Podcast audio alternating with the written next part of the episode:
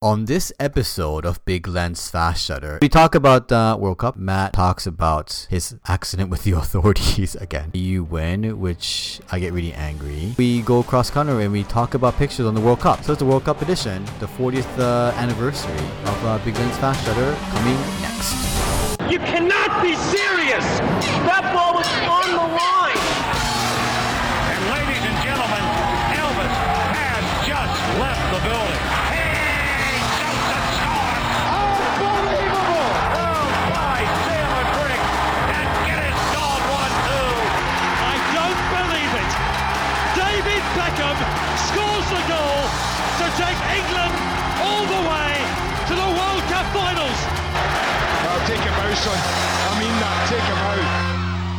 Konnichiwa, this is Ryu Voelkel.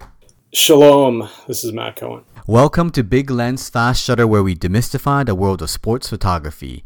And if you have forgotten, and I know you haven't, it is never too late to send a couple of bucks our way since this is a 100% user funded audio visual entertainment.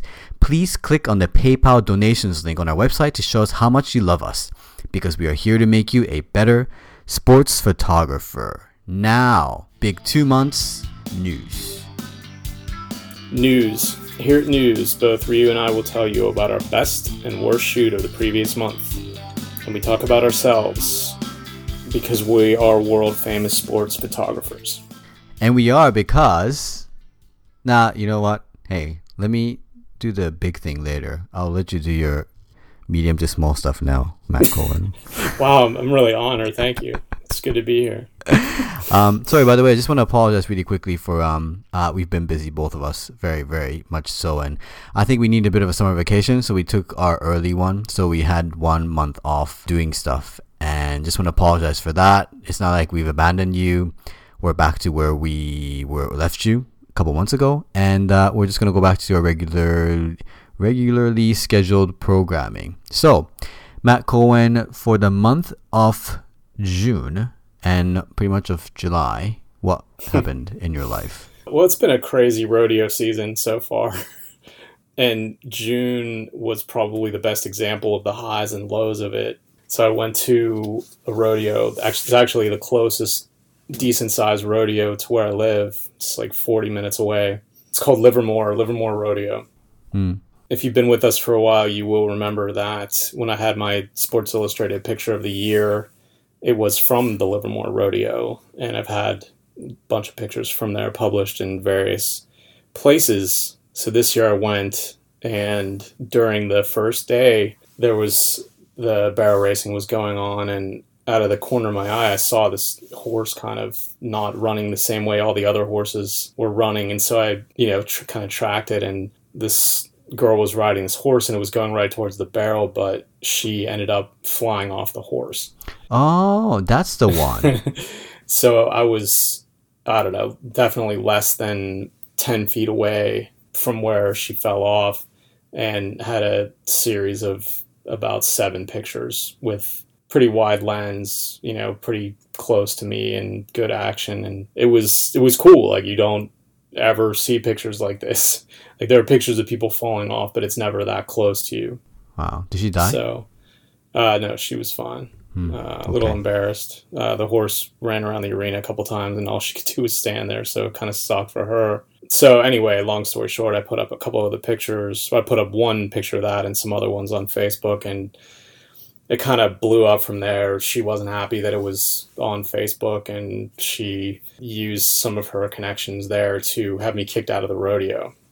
So even though I had my PRCA card and was credentialed to shoot the rodeo, uh, I managed to get myself kicked out, which is definitely not the first time and probably not the last time. But For sucked. posting this stuff that you are allowed to post? I don't really yeah, understand what. there there was some kind of her. She thinks that because the picture was of her that I wasn't allowed to post it, but that's certainly not the case. But it was too late by the time everything got straightened out. I ended up getting an apology from the committee, and it was kind of written up to be a misunderstanding. But um, in the meantime, it kind of took on a life of its own, and everybody who I know in rodeo was posting pictures of themselves getting bucked off to say, you know, it's really not that big of a deal and grow up. And the world champion tie down roper went on to his radio show and talked about it and it brought so much traffic to my website that it crashed. And it ended up being kind of funny but also kind of a pain in the ass because you know it's never fun getting kicked out of an event. Hmm. But anyway so that was the worst. But then the best was the next week when i went up to reno which is the biggest rodeo that i shoot. You know basically had the run of the place for 10 days and did some of the best work that I've done yet. So that's that's how quickly things can turn around. So I guess just gotta stay at it. Well, that's really good. I guess if you really want to do any sort of yeah sports photography, I think Matt's situation is a bit unique. You probably won't get something like that in other sports because I things are a bit more like centrally organized and it will play fair to most people. Even though you have to kind of consider the fact that Matt being an asshole for any situation, uh, any given situation, it doesn't really resonate for the entire sports photography community. Like it doesn't really happen like that all the time. I mean, we, we, we joke about it all the time, but the fact that like these things happen on a regular basis in rodeo to me is a bit of a I don't know. It's a bit crazy, you know. They're not even crazy. I guess it's it's it feels like it's things are just you know rules are made up as they go. Well, they yeah, they absolutely are. And Yeah. part of the problem is that you have people who get to be in charge of something for exactly two days every year, and they're going to take advantage of that. And then you have people, the actual people who are in charge, who they don't find out about it until much later. Um, You know, the the thing about this is that you know you can go to if you're credentialed and you go to a pro event, whether it's baseball or soccer or whatever. Like, say you take a picture of some guy getting hit in the head with a baseball, you're not going to lose your credential over that. You can post that, you can do whatever you want with it. You're not going to get in trouble. But on the flip side of that, if you are shooting, I know we have people who shoot little league and high school and things like that. You know, it might be up to the principal or it might be up to the coaches if you can shoot it again. And if you shoot a picture of a little kid getting hit in the head or anything embarrassing or something like that, you could definitely find yourself on the outside looking in. So I wouldn't discourage you from shooting what you see, but you know, probably some discretion is advised before you're posting it if, if you think there might be some kind of problem that could stem for it. I you know, this it is makes no sense to me. Like, No, it's like it- for instance, doesn't. you know, I shot the World Cup by the way, just so you know, we kind of start on that side of things. And I have shot some funny faces and weird poses and things like that. And if I posted them online, not just the World Cup, but like just you know regular regular ma- uh, leagues and Champions Leagues and whatever, like friendlies, but I've never ever gotten anyone to say please take it down because I look ridiculous. I think because of the fact that it's during a match that like everything anything goes, I think it'll be a different situation when we are doing like a paparazzi type of thing and you're just like, you know, waiting inside of a restaurant. I mean, uh, inside a restaurant and take pictures of these football players or celebrities for that matter.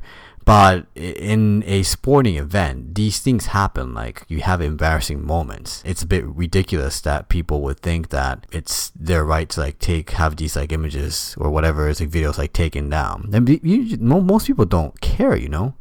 They're like in a way like they're be- beyond that and say, you know what, it doesn't really matter for us because these things happen. I still make you know billions of you know dollars doing what I do, and you don't. So who cares if I have a you know a stupid picture of me all over the internet? We'll do a bit more non masterclass about me because it is the 40th episode, and I thought I'd make it special because it's my accomplishment. See how I kind of make the whole thing to my thing for this one. Um, no, it is because it, it is it is um it is a World Cup and it comes every four years and. I did four years ago, and now I went to Brazil for a month and a little bit, uh, leaving my cats, two cats, and my wife behind. And uh, none of them were very, very happy that I was uh, gone for a month, but they put up with me because they love me. Well, I well, I hope they do still. Yeah, we'll talk about it more in masterclass. It was um, it was it was tiring. It was very, very long and I'm sick of eating rice and beans and meat because that's all they do over there anyway. First of many advertisement thing, I will be that the the book will be made. Um, I got funded on Kickstarter. If you're interested in still buying the book, because you, you still you still can. It's uh, www.ryuxrio.com, ryu times rio.com. And yeah, you can still buy it. So that is it. And um, I'm just gonna because we talk a lot about Matt because I was supposed to talk about me today, and so we're gonna go to masterclass. But before that, um, we don't have any donors to thank because I think people kind of forgot about us for the past month and a half. But we have a service called Critical Beatdown. And for people who might be listening to this for the first time ever, uh, Matt and I will take your portfolio. Was it 15 images, right? Yes. 15 images, and we will discuss it for an hour. So your portfolio for an hour, like really with a fine tooth comb, from a from a professional, you know, like a multiple award winning professional photographer eyes. We will have it look. I will have look at it very very carefully. It will make comments. It will make criticism, obviously, and also some um, improvements you can make to have um, a better portfolio. Therefore, you can actually go to an editor for an agency or newspaper or magazine, and you can present it, and you might have a better chance, uh, better luck of uh, getting that job that you always wanted is uh, in the area of, of sports photography. So it's critical beatdown. Um, more information are available at our site, which is biglensfastshutter.com. That's it. And I think it's the first time I actually did a critical beatdown advertisement here on the show, but it says that we have to do it, so that's what we did. Um, that'll be it for news. It's very long. Sorry about that.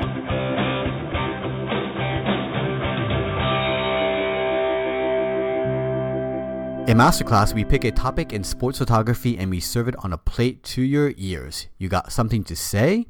Tell us at biglensfastshutter.com. Matt was supposed to have five questions, but he said he doesn't have any. So we will discuss my awesome, fantastic adventure in Brazil for a month. And uh, yeah, here's Matt Cohen to kind of like, you know, guide us through this whole thing and have a good time and, you know, have a cup of tea, have some scones in Brazil. So, yes, what do you want to know? So, What do you think people want to know? I well, yeah, I don't want to know anything because I really don't care very much about it. Um, See? I think that some of our listeners might be interested in it. So, I guess I'll start with what was your plan for what matches you were going to shoot? My plan was to initially my plan was to have the Kickstarter backers vote on which matches I would be going to. I thought it was a brilliant idea. Like we'll have a vote and it'll be really fun and everything. And then I told it to my wife and a couple of people who were involved in the project and said it's the dumbest thing you can possibly think. of. It'll be so complicated, it was just like not really worth it. Also, we had to do it at the end of the funding, which was the day I was gonna leave for Brazil. So which probably isn't a very, very good thing because the flights would be very, very expensive. I ended up basically two days of booking flights all around Brazil. Um, I ended up going to 11 cities of 12 and then I didn't go to Natal which is the only place but all the other places I went to. Did I see anything except for a stadium? No most places I really didn't but uh, that's kind of how it goes when you're shooting I shot 20 matches in in, in, in a month in 32 days something like that. The reason for deciding which matches to go first was how cheap it was and second was basically how if I can actually get there on time because if you shoot a match and you go to bed and you wake up in the morning the matches were at one three and five like i think like yeah something like that for the group league stage which was the first two weeks of the uh, the world cup. Yes you can probably imagine with this many lot that many people traveling all at the same time and going different places flights were booked flights were expensive and flights didn't go at the time that i, I wanted to fly I just picked the, the, the cheapest and the ones that would actually get me to the match on time, as well as I wanted to shoot as many teams as possible. So I did go to Nigeria versus Iran. I did go to Korea versus Belgium and like all these crappy matches I really wanted to go, but I had to go because I thought that was very, very important to me. Unfortunately, I did miss teams such as Mexico. I missed most of Colombia as well. I didn't really get to shoot because I had to shoot Japan and says crap. Yeah, because I, I, I was uh, reminded by my friend today that I missed the uh, the funniest coach of the entire World Cup, which is the crazy guy from Mexico, which I Mexico. I didn't even actually yeah. know what until today. Sorry. so that was my um the way I the way I flew. Way I flew? Yeah, the way I travel. By the way, if you're ever gonna go to Brazil, and if you're gonna travel from uh between uh São Paulo, Rio, and Belo Horizonte, you should take a bus. It's cheaper. It's more comfortable. It's actually probably a bit faster considering what how long or how far these uh, airports are.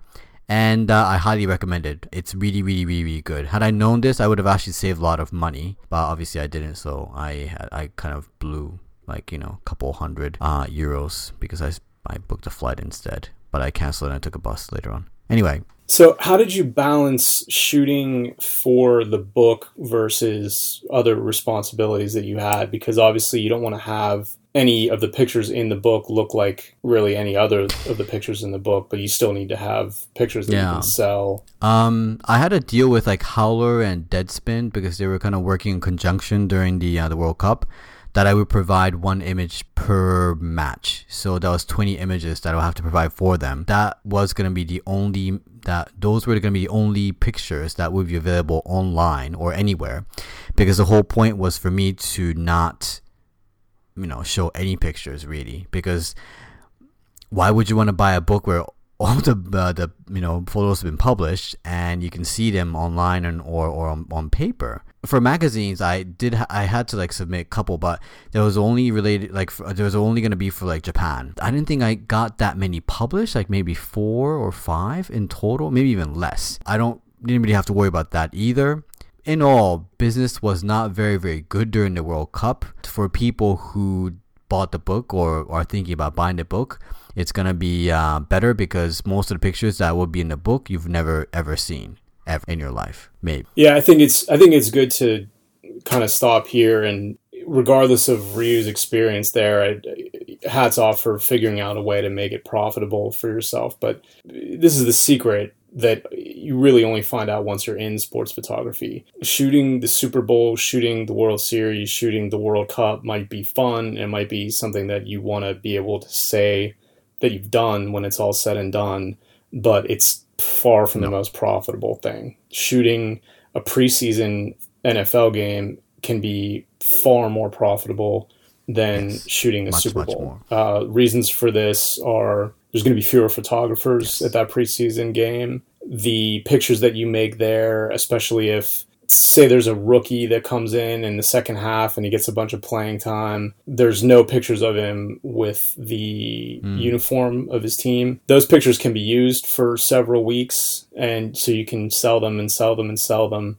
But the super bowl is you know if it's not in the paper the next day it's not going anywhere. Like si is going to have seven or eight guys there shooting. The getty and reuters and ap are going to have their guys there shooting. So unless you have some kind of deal beforehand you're really not going to sell anything at all. Um, too much competition, too many good photographers there, and besides their skill, because not all of them are good, but they have prearranged distribution or they're working directly for somebody. So, you know, this is why people, it, when, while I was going around and shooting the rodeos that I shot this summer, everybody was asking me why I wasn't at the World Cup. And, you know, besides not wanting to put it in the time going to the Confederations Cup and, you know, trying to sort out my own access to all of that, at the end of the day, what do you have is uh, how many people shot the final? A couple 200? hundred? Yeah. Yeah. Like I watched on TV and there were, every seat was taken all the way around the field other than the benches. So that's not a situation that I ever want to put myself in. I want to be one of five guys shooting or one of two guys shooting. That's how you make money.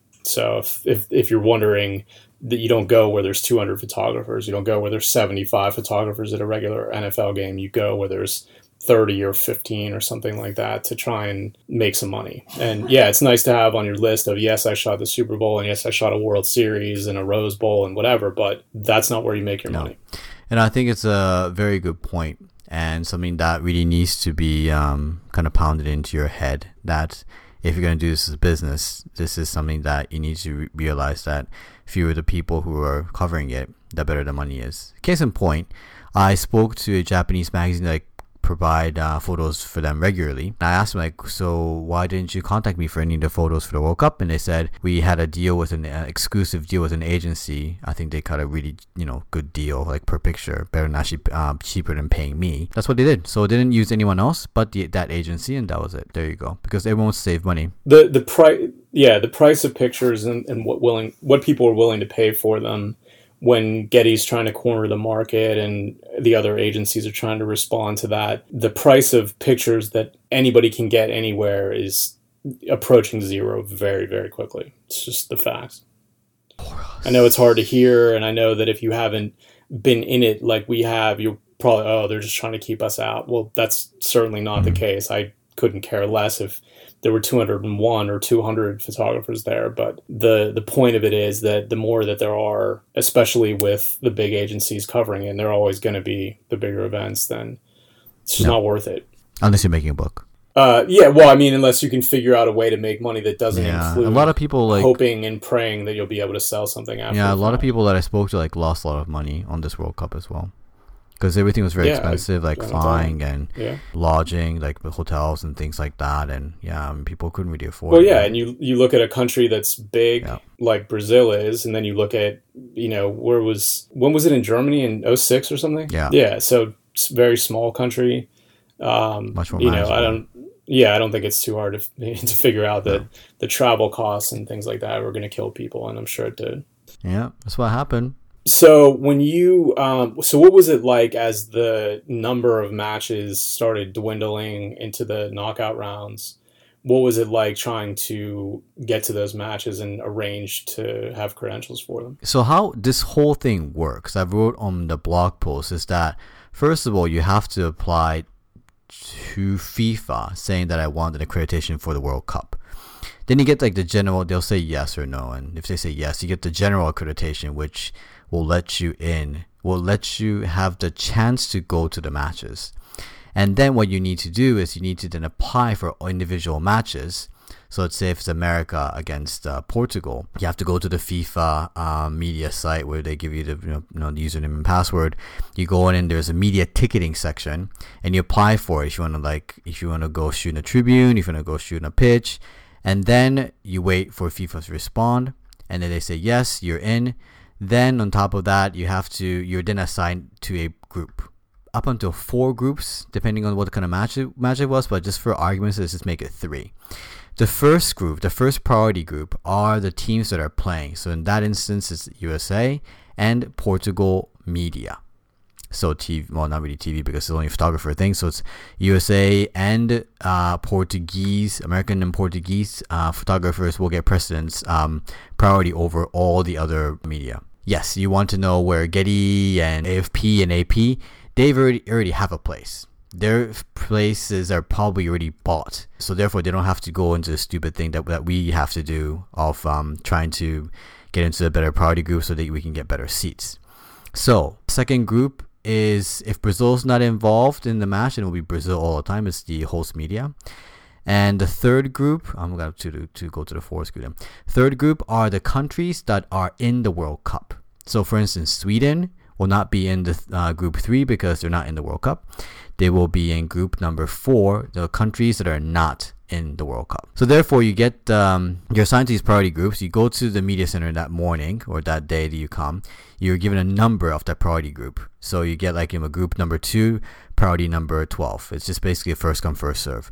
Then they call out the priority groups um, at the desk, and then once your number is called, so priority group number two, number twelve, then you get to select your seats wherever that will be available you, you can imagine like uh, matches like Nigeria versus Iran, which I just keep on saying that for the worst matches that I saw in the whole entire World Cup. There's basically no nobody there. Um, what last I checked, there were about 15 people at that match, 15 photographers. I think it kind of went up to like 20, but yes, 20 photographers compared to what we had in the final, which was 200. Yes, it's like you know, um, 10 times less. So what you can do is you can sit wherever you want. You can select your seats, but uh, yeah, you're basically able to move as, as to many places as possible. Not during the the match, but at halftime you can basically move. There's some like flexibility and inflexibility involved in where you can sit and can't sit. Depends on who is governing, uh, who is um looking over your shoulder, like the FIFA officials. Some people are a lot more flexible. Some people are really not, and really just kind of depends on the whole thing. And um, as you get towards like everybody got in until the semifinal, but the final was a different thing. I live in Germany and I'm registered in Germany, so therefore I wasn't priority group one. So I got in very easily because I didn't have to do anything because I'm German media, so if Germany is in the final, I'll be in it. But for people like uh, my colleagues who were, you know, most of them are Japanese, they had to be on a waiting list, and uh, fortunately, most of them got in. So they had really no problem whatsoever in getting in this time. which is really a stark contrast to what happened during in South Africa, where most of us got sent to the bleachers, not bleachers, to the tribune. So that wasn't much fun. Um, basically, if you're in, you will be able to shoot all the matches up until the semifinals. For the finals, it really depends on your experience as a uh, international sports photographer. So you've actually shot a lot of FIFA events, or seniority, or the fact that you you know uh, you shoot for the country that is playing in the final. So how obviously you know shot 20 matches in less than a month or about a month. Um, what did you do to because obviously fatigue starts to come in and uh, the repetition of it all like how did you towards the let's let's take out the final and the semifinal because obviously those are a big enough deal to get up for all by themselves. But let's say you know the end of the group stages and the beginning of the knockout stage you know how did Just- you keep it going at that point? I don't know, sheer will. I just, I, fe- I, I fell asleep on a couple of the matches. Like I, I literally, like I fell asleep, and I wake up like it's like because sometimes it's so too hot, you know, and you're just so tired that you just, I, I fell asleep. It was so hard for me to keep myself awake. The latter stages of the, uh, yeah, the group stage, and then the beginning of the knockout stages, like because some of them were just went on forever and ever and ever. I had to do this. Like I, I promised. Like I now had a book that I had to deliver. That was the biggest thing. That was my biggest motivation. That like I have to do this for the people who paid you know good money for the book that I'll be making, and I couldn't really let them down by saying, oh, I'm sorry. Like I just kind of you know, burn out on day, you know, 5, 21 and I'm not going to shoot him. I can't do that. So I just kind of kept it going and the people who were around me were helping me out as well and I got to rest a bit, but honest to God, it's, um, I woke up almost every day automatically I got six and I couldn't go back to sleep because I was so wired and that happened for the entire month and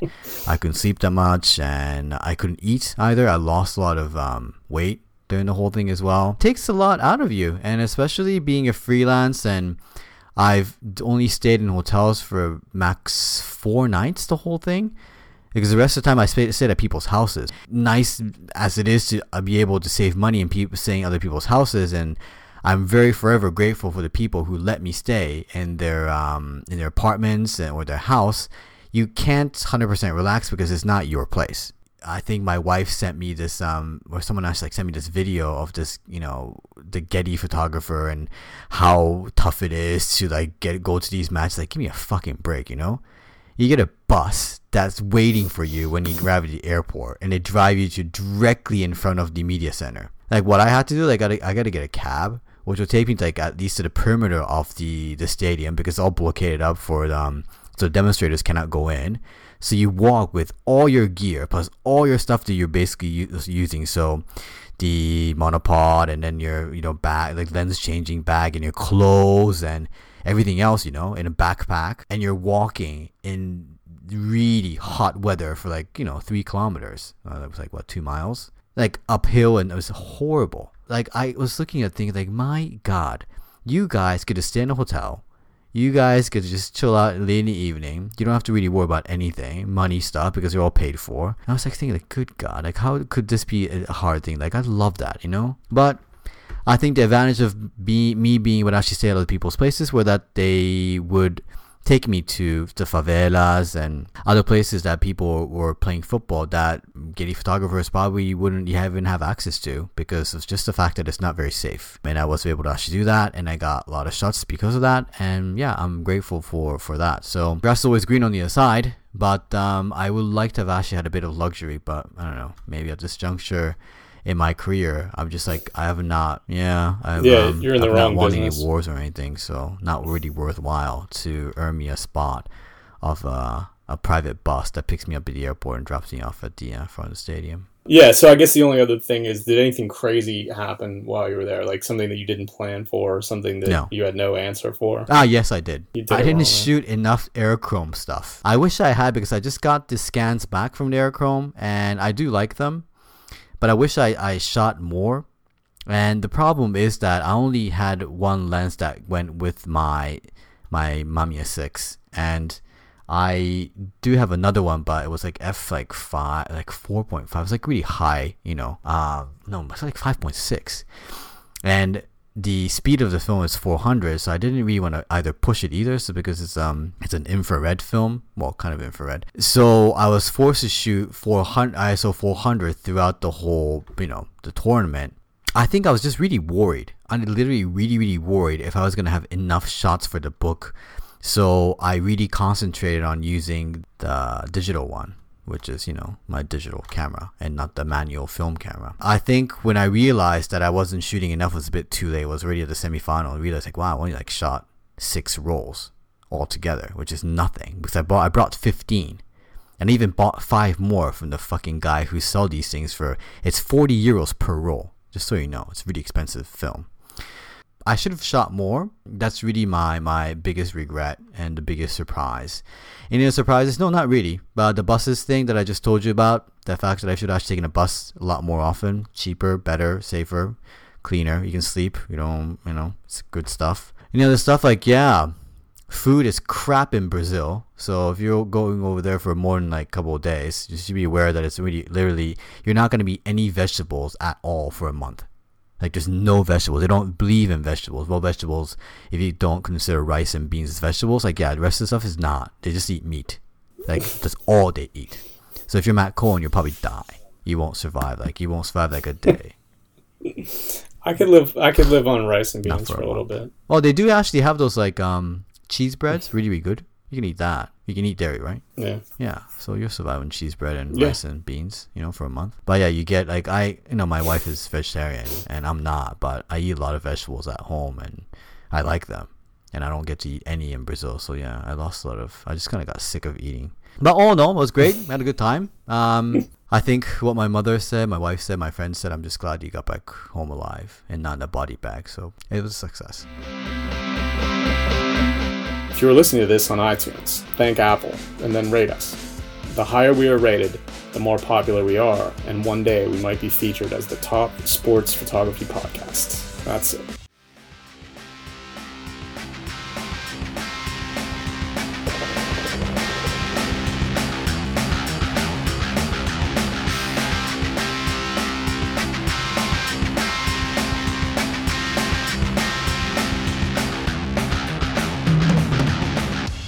Not only is you win a monthly themed competition, it is your chance to bask yourself in sports photography limelight. Listeners pit their photos against one another for a chance to enter the kingdom of BLFS and, of course, win a t shirt while you're at it.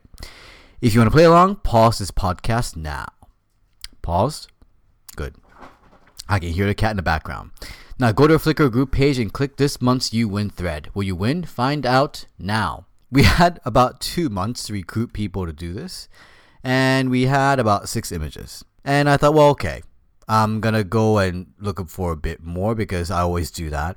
Not that we, do, I don't like, I don't really trust the level of the people who are participating in UN. Sometimes very, very low to the point that I just get very sick of it, and sometimes very, very high.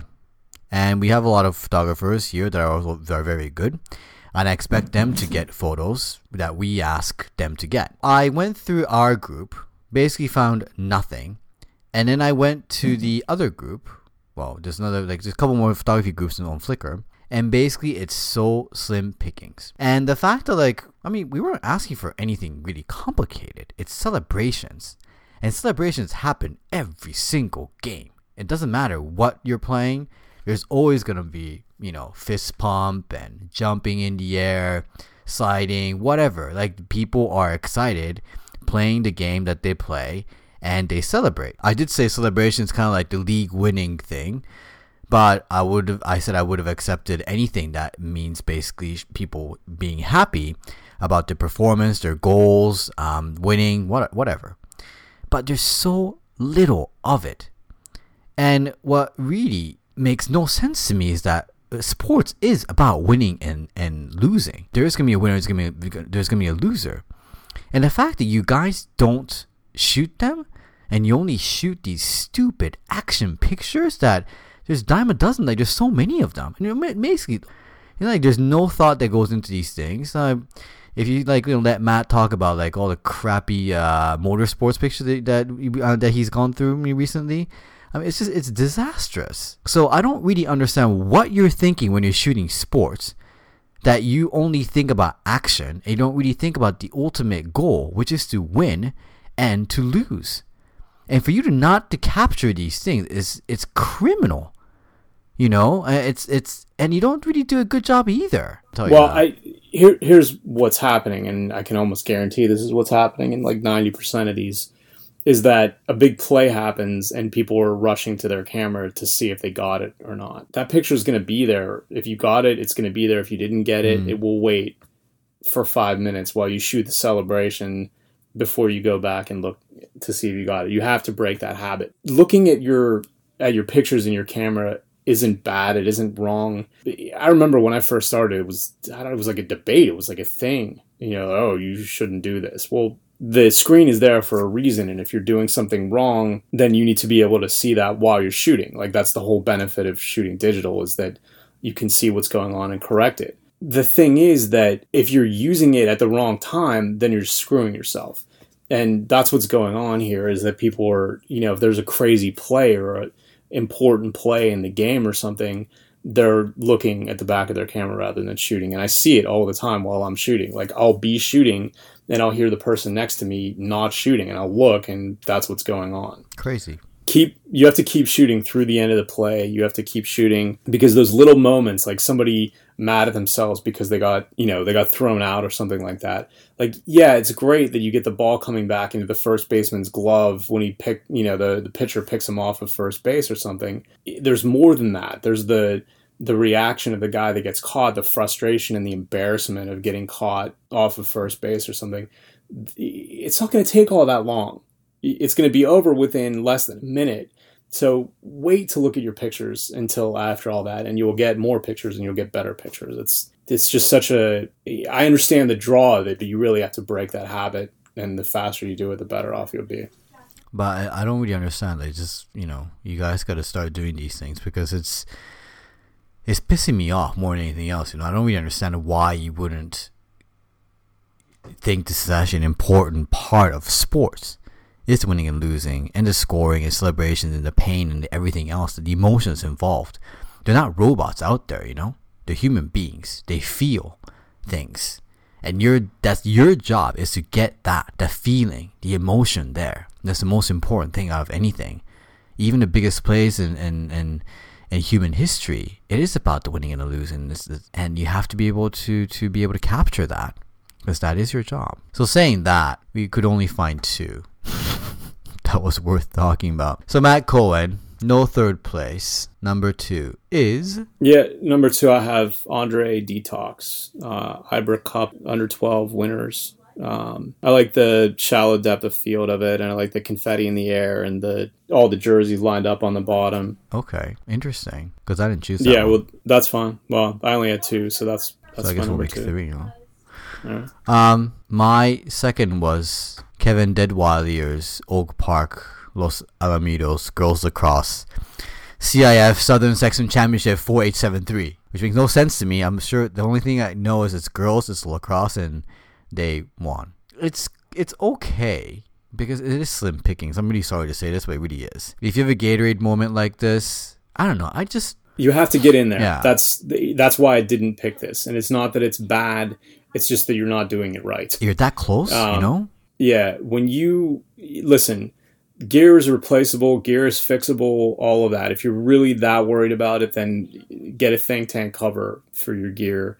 But you, you may, if you're not going to get in there, you may as well not shoot it because all the good stuff is happening in in there. You need to get the face needs to be gigantic in the frame and the water needs to be the the feeling of the water needs to be like you're getting surrounded like these girls there's no choice but they're getting soaked because there's water all around them but in this picture it's like an afterthought kind of like oh it's kind of cool i can see that there's water in there mm-hmm. but that water should be overwhelming the faces of these girls celebrating should be overwhelming and you're like four steps too far back at least to to do that you need to commit you need to get in there and i promise you the pictures that you'll get will be worth having to clean off your gear or clean off your rain cover or something that like that later It's on i have a water, picture you know. It's not like it's Yeah. Gatorade. Come on. yeah, I have I have a a picture like this from a football uh, a high school football championship game, and I got soaked, and my the front of my camera got soaked, and you know I just wiped it off, and it was fine.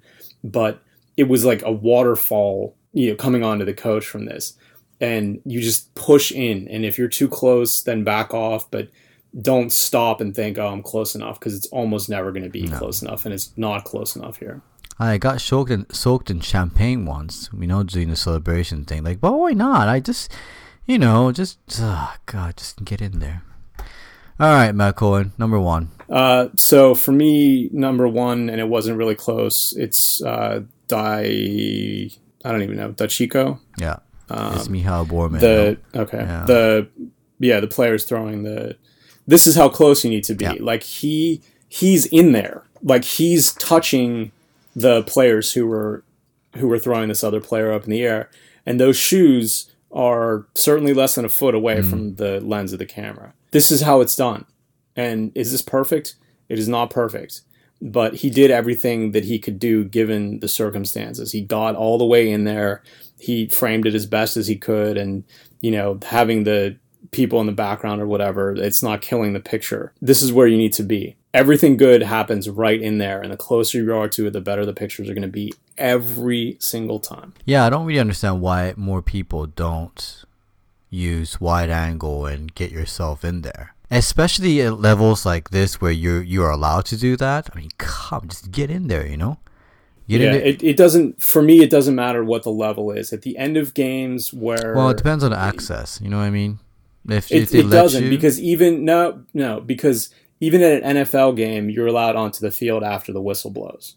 well, you're allowed- not, you can't do that in football. You know, here. Okay. So Well, in in the U.S., if you are if you're on the field at a college football game or any, I think baseball might be the pro baseball might be the exception because they run the TV cameras out there to show the same high five pictures after the game, but football, basketball, uh, soccer, all of those sports, you can get as soon as the final whistle blows and you know it's blown, you're allowed on the field. So what I do when I'm shooting a championship game or a bowl game or something where I know that there's going to be some kind of emotion going on, I take the 70 to 200 off of the one body and put the 14 to 24 on it. So I can still shoot the rest of the game with the 400, but I have the celebration covered. And so when that happens, I throw the 400 over my shoulder and I run out there and get the celebration with the 14 to 24. And that's, you got to do it. Put the widest lens on and get out there and get as close as you can. That's it. These other pictures, you know, it, there's emotion in them, and I'm not going to deny that, but the difference between there being emotion, uh, okay, I can, these two girls in um, Mike Cohn's picture, yeah, obviously they're upset or whatever, but the problem is he's just too far away and there's no impact to it. So your brain says, yes, these girls are dejected, but you're not feeling anything based on this. And we can go right down the line mm. for all these other pictures. It's just, you're just too far away. And some of them, like this baseball picture, I get it. That's the best you could do given that circumstance. But nobody said that you had to get an emotion picture from shooting baseball. No. Shoot something else where you can get that. You know, these other pictures where the common denominator in all these pictures that aren't good is that you're shooting from the sidelines. And it's just so difficult. It's so difficult to get the motion when you're that far away. It's just the the impact for every foot further away that you are, it just falls off from there. and you really have to just be like just also like you know the um like what how the events will kind of come by during a match you really have to be aware of it whatever the sports that you're taking picture of like when they're to celebrate when they're not to celebrate when they're to show these emotions when they're not to show these emotions things like that you have to really, really be aware of what's going to happen because you can't be shooting when the the moment is over. You have to be shooting it when the moment happens, and you have to be able to anticipate and be able to guess when these thing when these time uh, when these events will happen, and you really have to just be ready for it when it does happen. The thing is you can't guess when it's going to happen. Like you can you know if you're shooting the Super Bowl, there's going to be a celebration. You know when you're shooting a baseball playoff game, there's going to be a celebration, anything like that, but not everybody shoots that kind of stuff regularly. So the thing is, if you're just going to a random high school game, you have to know like is one of these sides heavily favored? Does one team win all the time? If they win, not much is going to happen. But if they get upset, something's Yeah. going to happen. So you have to know about that. You have to know from shooting the game itself, there's going to be players who are more emotional and players who are less emotional, and maybe invest a little bit of time tracking the guys who are more emotional or the girls um, after the plays or after the game. These, this is all the thinking that has, or some of the thinking that has to go in it, but it's not going to happen by accident. If you don't actually go out and make up your mind to get pictures like this and do the thinking and the work that takes to get them, then you're not going to get them and you're going to be stuck with shooting somebody with their hands up from 40 yards away and it's just never going to be powerful enough. And just like, you know, for the World Cup stuff that you know for a fact that um, most of Brazilian team would cry at every single opportunity. So you just have to like you know keep your mind uh, and your lens towards them whenever they were about to win or about to lose. Also, like Matt said, you need to kind of like understand and remember any sort of like historical background between two teams. Is it gonna be an upset? Then they're gonna be a big celebration. If it's you know, and how about the other team? If it's a upset on the other side, that means that the other team will be very very upset as well uh, and the other team will be very, very happy. And you need, we need to actually know that. You need to be ready. It's just like kind of basic knowledge in most cases, but at the same time, it's never going to hurt for you to understand the significance and the magnitude of the match. Like Matt said as well, um, who the players will be likely to celebrate as well. Like if you've been shooting the same team for one season, you're going to know like which, you know, um, player celebrates more than the other. And that's always going to be very important. Um, on the flip side, yeah, people getting sad as well. Yeah, I don't really see that either. And uh, you have to really be able to actually shoot that as well. Shoot both. I mean, I like I rather actually go for one or the other, depending on how important that loss or that win is for that particular match in yourself or maybe for the client. You have to really be thinking about that as well. But a lot of thing has to be done for this whole celebration thing, and you've basically most of you guys just missed it. So not very happy about this. Um, I don't know. Why not just like, is it really worth it? Okay, you know what? Let's just have those like uh, the last two, the the one you said and the one I said, the different ones for number two. Let's just put those up, and then we'll just put the other one up as number one, right? Yeah. Yeah. That will be it for you in for next month. Um, I haven't decided, so I'll decide in the next couple of minutes. All right, that's it.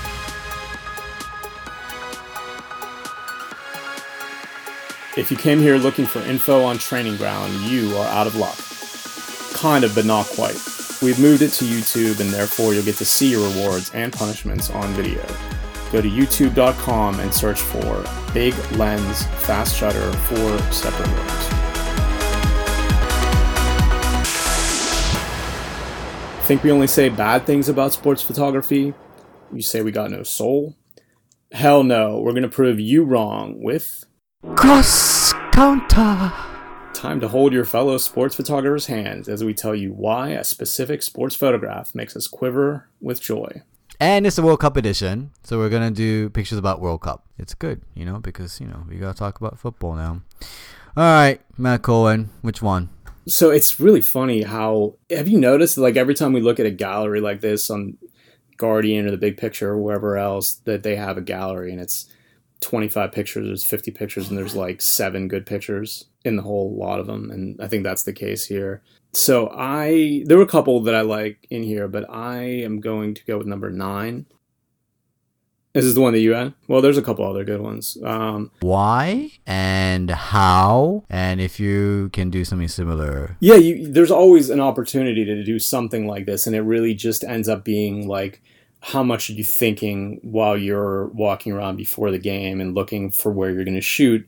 Are you looking at other things? So there might be a puddle of water that you can use. There might be a sign that's semi reflective, or there might be an angle where you can get two things in the picture that don't go together at all, and you can show that, you know, it's kind of weird. This is sliding glass windows or folding windows or something like that. And so the guy, you know, he hmm. must have just been walking around looking for the cafeteria saw cool reflections. I wonder if it's actually like shooting from inside out. This is definitely right? inside, yeah. like this. Yeah, because this is actually like it's shooting Yeah. through a window. It's like the Because I was like thinking like, how, is it reflections? Like no, it's not reflections. You don't do. no, that. it is. Ah, yeah, this is like the the like the VIP or seats. it could be you know? it could just be the announcers. You know, it could be the press box. it- You know, it could be any of it. The way that this is composed, like this is the kind of picture where you really have to nail it. Like you can't just have a good idea and then go up there and say, you know, you're on the field and like, okay, I, I'm I have five minutes left in the half, and I'm going to run up there and do this real quick. you really have to be mm. careful about how you're doing it. And this, I guess, this was like a kickoff, maybe for a half or something like that. Is that what? It, yeah, that's Yeah. probably why they're right in the middle of the field like that. But so that you know, obviously that's a good time. And if it wasn't, then you would have to go up there and wait for a play to happen in the middle of the field, and there might not be that many players lined up there. So I'm going to guess that this was the beginning of a half or the beginning of the game. Um, or after a goal or something like that. But so you have to be careful and you have to say, okay, I, I found this, but rather than just having two dark lines running up in a semi reflection or whatever, I'm going to wait until there are actual players being reflected in this glass. You really you need to take advantage of what you found, and that's what he's done here, and it's carefully composed mm. and.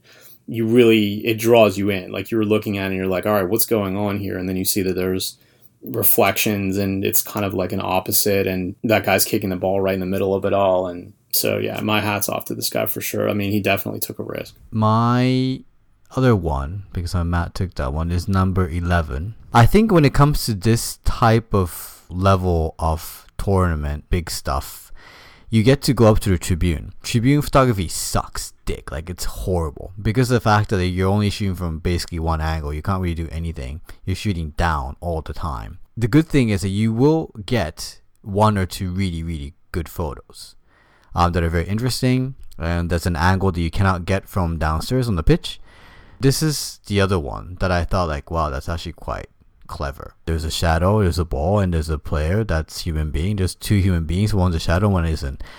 This will only obviously happen if there is a shadow hard like that, because otherwise it won't show up. And during the World Cup, uh, most of the matches were during the day. The shadows are quite hard, and you get good shadows. But obviously, this will not happen a lot because you have to realize that the guy, the shadow, is made by a guy in the air. Had this been just, I was just like thinking about the fact like, had this been a photo of shadow in the air like that, I would have thought, okay, it's good, but it's not really that interesting.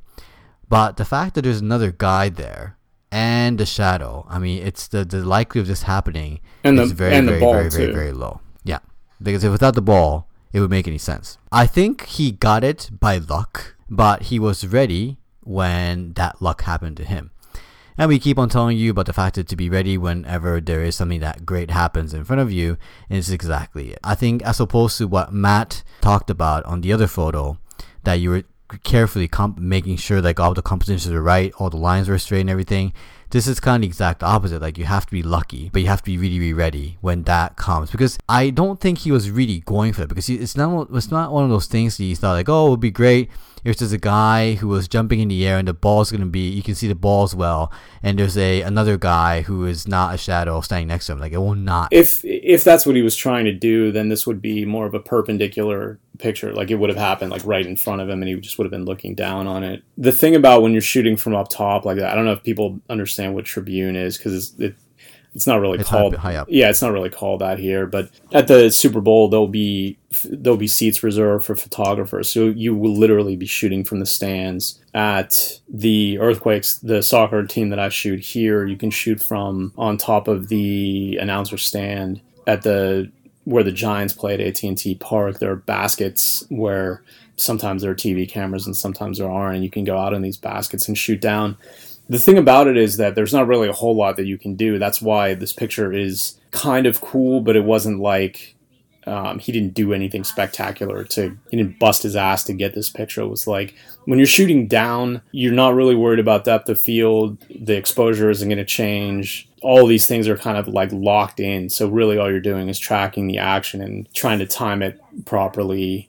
But other than that it's that's it. You're shooting straight down or you know at a pretty sharp angle down. So i think if he was planning on doing something like this he would have waited until it was uh, right in front of him and then it would have been like a more kind of symmetrical but um, it's nice how it is and it's if you look at it from his perspective it really does look like he's guarding a shadow with the ball and that kind of makes it like surreal a little bit so it's good but it's not great sorry about the fact that we we took uh, two months off, but I think we kind of both need it. You know, it's been very busy, um, our professional and personal lives. Now, things are pretty much settled. Uh, we'll go back full steam ahead. If you're sick of all this niceness and have the urge for some pain, why not post your photos and training ground on Flickr?